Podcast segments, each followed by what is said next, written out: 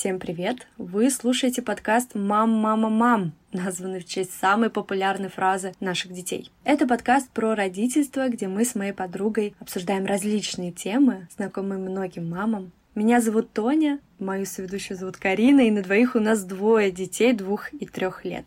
Прошлом эпизоде мы говорили про отношения бабушек и дедушек с нашими детьми, и этот разговор нас так увлек, что мы решили разделить его на два эпизода, и сегодня вы услышите продолжение. А еще мы хотели сказать огромное спасибо всем, кто оставляет комментарии, ставит оценки и пишет нам личные сообщения. Мы все с радостью читаем и отвечаем на все вопросы. И если вы слушаете этот подкаст и еще не поставили нам оценку, пожалуйста, сделайте это, ведь тогда мы понимаем, что все делаем не зря зря. А теперь давайте послушаем вторую часть и обсудим ее в инстаграме нашего подкаста. Всем приятного прослушивания!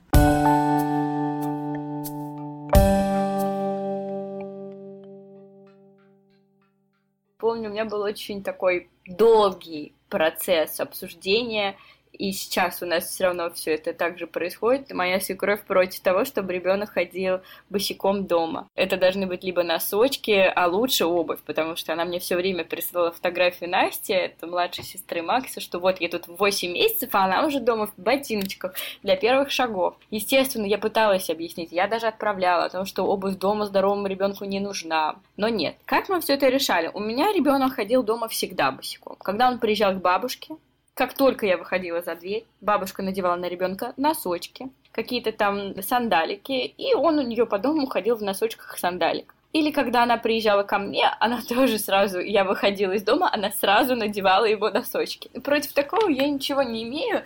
Наверное, так же, как ты, когда вот вы жили в Австрии, потому что ребенок проводит с бабушкой два раза в месяц, uh-huh. ну ничего страшного не будет. Я не думаю, что это будет для него не полезно. Но если ей так легче, почему нет? Ну да, если такой формат, когда на несколько дней, конечно. Сейчас у меня уже немножко другой формат, мы видимся каждую неделю. Если я вижу, что что-то выходит за рамки моего одобрения, я просто беру ребенка и как бы переключаю его на какую-то другую деятельность и сама снимаю носочки, теплую кофточку. И потом уже в ходе прогулки или там за чаем я рассказываю, как я вижу и как я хочу, чтобы это было. Допустим, если на улице 20 градусов, я не хочу, чтобы мой ребенок был в шапке, даже в тоненькой хлопковой. И я объясняю, почему. Ну, то есть я никогда не делаю замечания прямо на месте, потому что я понимаю, что мои родители, они супер чувствительны к каким-либо замечаниям от меня. Угу. И я все-таки пытаюсь им донести свою позицию через диалог и уже по прошествию какого-то количества времени. Но нужно сказать, это работает. Мама, если ты меня слышишь, это правда работает. То есть моя мама уже полностью знает все мои правила игры. Еще, конечно, нужно с едой, сладким, мультиками немножко подкорректировать, а так. Просто в сравнении моего папы, да, и моей свекрови. Мой папа тупо делает вид, что он не слышит, что я говорю. Это очень смешно. Вот как раз когда мы жили у них, когда муж только улетел в Нидерланды, я еще была в России, с этой колбасой. Я говорю, пап, мы ребенку вообще не даем колбасу. Папа вот вы не давайте. Папа говорит, вы не даете, а деда дает. У меня, он, и папа мне всегда Все говорил, у меня с ним свои отношения. Как бы у вас свои, у меня свои. У них это какая-то колбасная любовь. Чтобы ты понимала, потом папа, когда приезжал к Луке, папа доставал из кармашка немножко нарезанные колбаски и лука. Деда, быстрее колбаса. Ну что я могу сделать с этой колбасой? Возможно, то есть я не могу понять, если бы это был шоколад, я бы не смогла бы это пропустить. Я не знаю почему, потому что, да, у меня сейчас еще запрет на такое сладкое-сладкое. Угу. Как бы колбасу я почему-то допускаю в своей голове. Я не знаю почему. И вот как раз, если бы свекровь моя пыталась дать ребенку колбасу, а она бы не пыталась бы, потому что она мама и сама не ест колбасу и не кормит своих детей колбасой, я угу. бы на это реагировала как-то по-другому. Я не знаю почему. Мне со свекровью в какие-то моменты гораздо проще было договориться, потому что у нас все равно с ней есть какая-то субординация. Угу, Она не может мне да. сказать такого, что... Ну, потому что я не ее ребенок, да? Ну да, да, да, есть такое, да. И она не может мне как-то сказать и сделать вид, что она меня не слышит. Угу. Вот, кстати, это классно, что твой папа озвучил, что у вас с ним одни отношения, у меня другие. Это вот, ну, правильная позиция, потому что даже воспитание ребенка мы всегда замечаем, что дети с нами ведут себя намного хуже, бывает, чем с бабушкой. Знаешь, вот приходишь, вот я всегда прихожу, значит, куда-нибудь после магазина, когда оставляю ребенка, ну вот до тебя был золотой ребенок, вот ты пришла, что случилось? Вот эту фразу я слышала от своей бабушки, когда мои родители приезжали. И сейчас я слышу эту фразу от своих. И, ну, потом уже впоследствии можно будет заметить, как с вами ребенок, допустим, что-то себе не позволяет, а с бабушкой позволяет, или наоборот. Вот, это, да, правильно тоже об этом помнить, что все таки это их отношения, и нужно, да, да давать им тоже какую-то волю. Да, да, я с тобой согласна полностью. И опять же, я к этому почему-то пришла вот только сейчас. То есть, возможно, если бы мы жили в России, все равно есть какие-то вещи, которые я бы не разрешала, там, типа мультиков, шоколада, да, например. Ну, потому что у каждой мамы есть такие пункты, из-за которых она, ну, не готова вообще ни с кем идти на компромисс. Но в целом, в остальном, я могла бы закрыть глаза там на все. Потому что это бабушки, и мы прекрасно да. знаем, что так как бабушки детей не любит никто, и бабушкина любовь это то, что мы помним всю жизнь. Мне до сих пор сложно ответить на вопрос, чем отличается любовь бабушки от материнской любви. Наверное, потому что для меня самой понятие любви, оно неразделимое, оно всеобщее. Неважно, материнская любовь это или любовь бабушки. Просто для меня было самым главным и самым интересным это снова вспомнить себя. Себя молодую, когда у меня только родился Максим, и мне тогда было только 20 лет. И вот этот вот э, объем информации, объем объем проблем, забот, э, всего того, что ты не знаешь. И как бы приобретение нового опыта именно меня как мамы, я именно это вспомнила. Вот. Что касается бабушкиной любви, ну это же всегда очень мило, это всегда очень радостно, это всегда приятно, это в любой день и час э, ты готова приехать, готова сорваться, готова помочь. Вот э, не знаю, входит ли это в понятие любви бабушки, но для меня это так.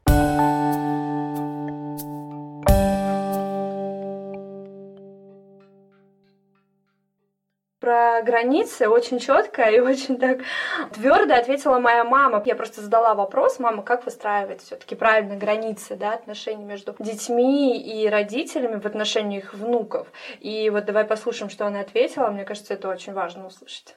Чаще всего границы молодой семьи нарушают родители. Ведь э, для каждого человека родители являются важными людьми, но в какой-то определенный момент необходимо начинать самостоятельную жизнь, отделяться от мамы и папы, переставать жить их умом. И здесь иногда для молодой семьи становится очень сложным, только потому что подобной самостоятельности своих уже взрослых детей не хотят сами родители. Давайте с вами разберемся, какие же существуют признаки нарушения границ семьи. Именно по этим признакам можно понять, является ли молодая семья самостоятельной единицей или она по-прежнему во всем слушается старших. Первое, что хотелось бы отметить, это отсутствие своей неприкосновенной территории. Даже если молодые живут в одной квартире с родителями, у них должна быть своя комната со своими собственными порядками. Если же родители могут зайти в помещение в любой момент без стука или в отсутствие хозяев комнаты, то ни о какой самостоятельности здесь говорить не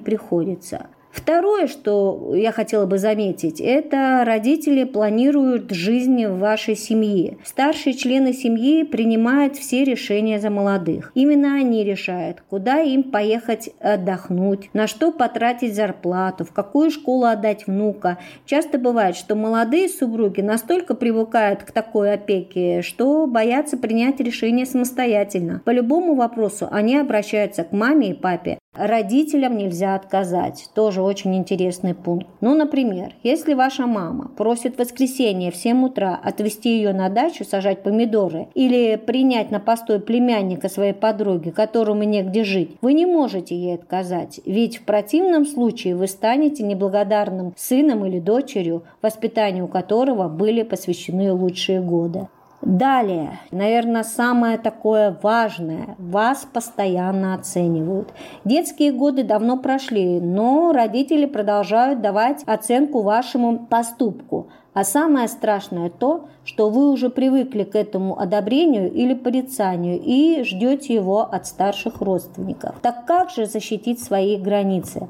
Давайте с вами подумаем. Чтобы жить самостоятельно и при этом сохранить какую-то нормальную атмосферу в семье, необходимо научиться грамотно выстраивать отношения с родителями. А именно, первое, установите определенные границы и будьте тверды в их соблюдении. Выработав правила своей семьи, отстаивайте их и не соглашайтесь ни на какие компромиссы. Например, если вы решите отметить праздник только своей семьей, на любые уговоры и упреки отвечайте, что это ваше решение и вы его не измените а на следующий день вы с радостью приедете навестить родных. Далее, что хотелось бы отметить, не нужно ждать одобрения родителей. Вы давно уже не ребенок и можете сами определить, что для вас хорошо, а что плохо. Ваше мнение может отличаться от мнения мамы или отца, и это совершенно нормально. Объявите им об этом твердо и придерживайтесь своей позиции. Еще что хотелось бы сказать, совсем не обязательно, чтобы вас понимали. Конечно, всем хочется взаимопонимания с родными людьми, но если вы абсолютно не сходитесь с родными во взглядах по какому-то либо вопросу, то не стоит ломать себя. Родители просто не могут до конца понять вашу ситуацию, потому что не владеют полной информацией. Научитесь действовать по собственному усмотрению. Это сделает вашу жизнь проще, как для вас проще, так и для ваших родных. Ну и в конце, что хотелось бы отметить, девчонки, для сохранения каждой семьи очень важны правильно расставленные границы. Успехов вам! Твоя мама все правильно говорит, границы, конечно. Хорошо, что вообще есть люди, которые это знают и понимают. Все же да. нам с тобой повезло, я считаю. Я тоже так считаю. Ну и Нашим родителям повезло с нами. Про себя так не могу сказать. Нет, мне кажется, что твоя свекровь, она все равно тобой очень гордится, потому что она видит в тебе все-таки уверенную в своих возможностях, в своих мыслях, в правильных мыслях девушку. Потому что ну, ты действительно делаешь все правильно. И только плюс для твоей семьи, что ты можешь отстаивать границы ваши. Поэтому это... Понимаешь, хуже, когда эти границы не отстаиваются, и э, человек просто ничего не может с этим делать, и хуже того, он этого не замечает. Вот это уже более плачевная ситуация. А когда угу. границы четко... И, понимаешь, твоей свекрови будет легче с тобой коммуницировать. Просто знаю это по своим родителям.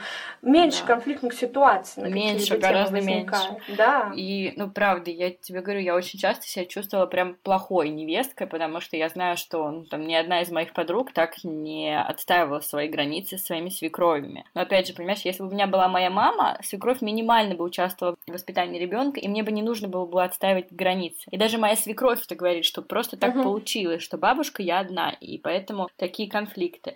И в какие-то моменты я прям себя чувствовала не очень хорошо, потому что, опять же, да, я одна такая. Но я вижу, как это повлияло. У нас прекрасные сейчас отношения со свекровью. Это действительно не хочу сглазить, но uh-huh. все равно моя свекровь такой человек, что с ней тоже сложно очень поругаться, потому что она все это не любит. У меня это сработало, поэтому я могу сказать девочкам, что если вы видите где-то, да, что вам совсем тяжело, можно попробовать идти на диалог. Это нормально разговаривать. Не просто молча терпеть и жаловаться всем подругам, что вот моя свекровь. Нужно пробовать да. разговаривать, нужно пробовать отставить свои границы. Ничего там страшного нет. Ну, на моем примере, да, было пару обид, но в итоге эти обиды вылились в то, что у нас сейчас очень хорошие и доверительные отношения. Да.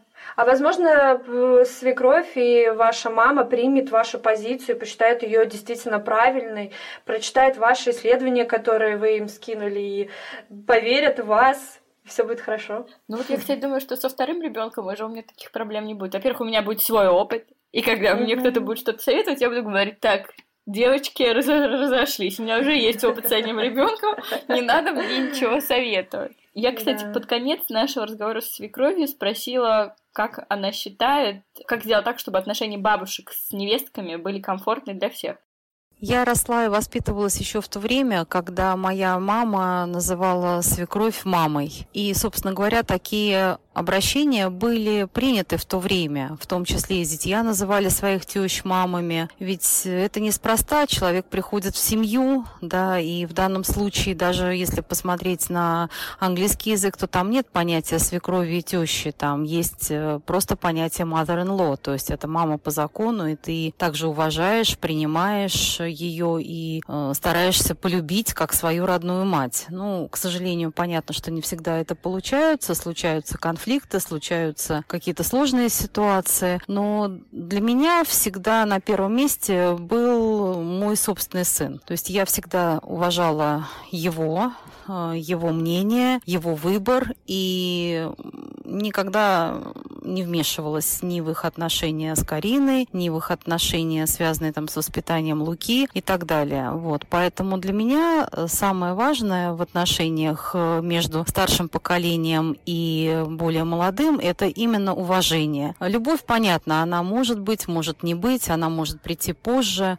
но именно уважение должно быть. Ни в одном споре не рождается истина, а все ссоры – это просто пустая трата времени. Поэтому, да, старшего поколения это не назидать, не наставлять, не заставлять, не указывать, как это сделать правильно, что, допустим, надо жарить только на растительном масле или там на маргарине. Ну, поверьте, что молодые люди, они уже намного больше и лучше знают, э, чем мы даже. Вот, мы просто можем им что-то подсказать, если мы видим, что они в этом нуждаются, или просто рассказать какие-то истории своей жизни, или, допустим, как бы мы хотели хотели или как мы что-то себе представляем. Но это ни в коем случае не должно быть э, как ответ на вопрос, как наказ, как э, аксиома, не требующая там никаких доказательств и так далее. Это всегда должно быть взаимодействие, это всегда должен быть некий компромисс. А молодому поколению я могу сказать, что все-таки, наверное, родители ваши не такие уж э, совсем бестолковые люди или такие неумные, неграмотные. Все-таки, как правило, мы все уже прожили достаточно большую жизнь, имеем достаточный жизненный опыт, в том числе и в отношениях с нашими родителями, и с нашими свекровями, там, ну,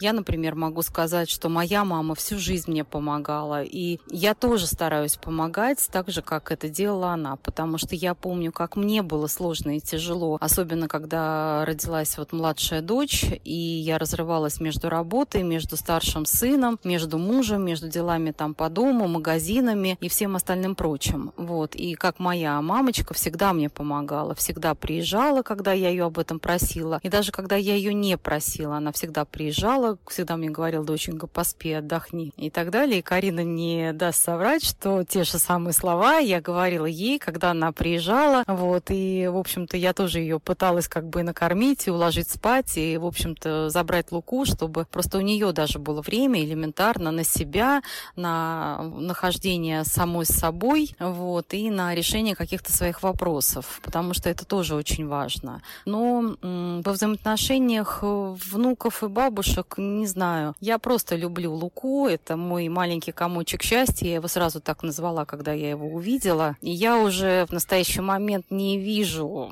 ну, как бы свою жизнь без него. Очень по нему скучаю. Каждый раз прям не могу насмотреться на него. Люблю очень и Карину, и Максима. Желаем только добра, любви, и чтобы все в их жизни сложилось так, как они хотят. Ну, а если у них останется время еще на нас, ну, как бы это тоже хорошо. Вот, наверное, это и есть любовь. Наверное, если ты хочешь, э, чтобы люди относились к тебе хорошо, относись к ним точно так же. И есть еще прекрасная фраза, которую я хотела бы закончить, да, это делай добро, да, и бросай его в море. Оно к тебе всегда вернется. Поэтому я желаю всем нам любви, всем нам взаимопонимания, уважения и как можно меньше конфликтов. Постарайтесь их избегать, и увидите, что жизнь станет легче, лучше, если вы видите, что конфликт неизбежен, лучше промолчите, посчитайте до 10, улыбнитесь или согласитесь. Вы же все равно все сделаете по-своему. Все, целую вас всех, обнимаю. Кариночка, люблю тебя. Пока-пока. Да, конечно, уважение это в первую очередь. И правильно твоя сестра сказала, что любовь, она может прийти, может не прийти, а уважение все-таки должно быть. Во всех отношениях, между прочим. Да, да, да, да. Что-то мы с тобой вообще не пожаловались на бабушку и дедушку. Что это вообще такое? Начали, значит, эпизод про то, как бывает тяжело. А закончили тем, что... Да ты знаешь, мне кажется, просто таких ситуаций тысяча. Смысл-то понять. На самом деле, наверное, нам тоже с тобой легко, потому что не было прям совсем такого, да, чего-то сосиски, сардельки, колбаса, шоколад, э, обувь, не обувь. То есть у меня то со свекровью тоже было бесконечное количество. Мы даже с ней успели поспорить практически насчет подгузников. Ты представляешь, со мной, с учетом того, что мой ребенок пошел на горшок супер рано, моя свекровь еще с года, значит, мне говорила, что уже прям совсем пора. Я помню, тогда ей отправляла тоже вот эти статьи uh-huh. про то, как работает все это она мне говорила, мои дети с года все ходили на горшок. Ну что ты мне присылаешь эти материалы? Пора. Просто это очень удивительно, да, с учетом того, что и так мой рано пошел, нужно было еще раньше. Не было никаких таких серьезных проблем. Да, да. Хотя ты знаешь что? Опять же, это у нас уже с тобой Олегу три года, а Луке два года. И мы уже сейчас понимаем, что это было несерьезно. Но тогда, например, эти горшки и ботиночки, просто у меня все взрывалось внутри. Ну, мы с тобой очень много это обсуждали еще до подкаста. Каждый раз у нас есть э, в, в нашем чатике в WhatsApp чуть ли не рубрика «Бабушка сказала». Но такое можно обсудить, да, с лучшей подругой и выговориться. Ну что, давай прощаться. Если вам хоть раз давала совет бабушка, поставьте, пожалуйста, оценку. И обязательно напишите комментарий к публикации поста в Инстаграме или можно прямо здесь. Мы будем ждать, будем читать, будем смеяться, будем решать вопросы вместе с вами. Да, давайте правда устроим э, конкурс истории советов от бабушек. Это же так Вот, точно, Конкурс. классно. За самый лучший совет мы с Тони кому-нибудь что-нибудь приятное отправим. Да, да, да, да. Будем ждать. Да, девочки, вдох, выдох, и все бабушки на самом деле очень сильно любят своих внуков. И все они делают от любви. И нужно это понять, принять, войти в положение, не обижаться, но выстраивать границы и разговаривать, разговаривать, разговаривать. Всем пока!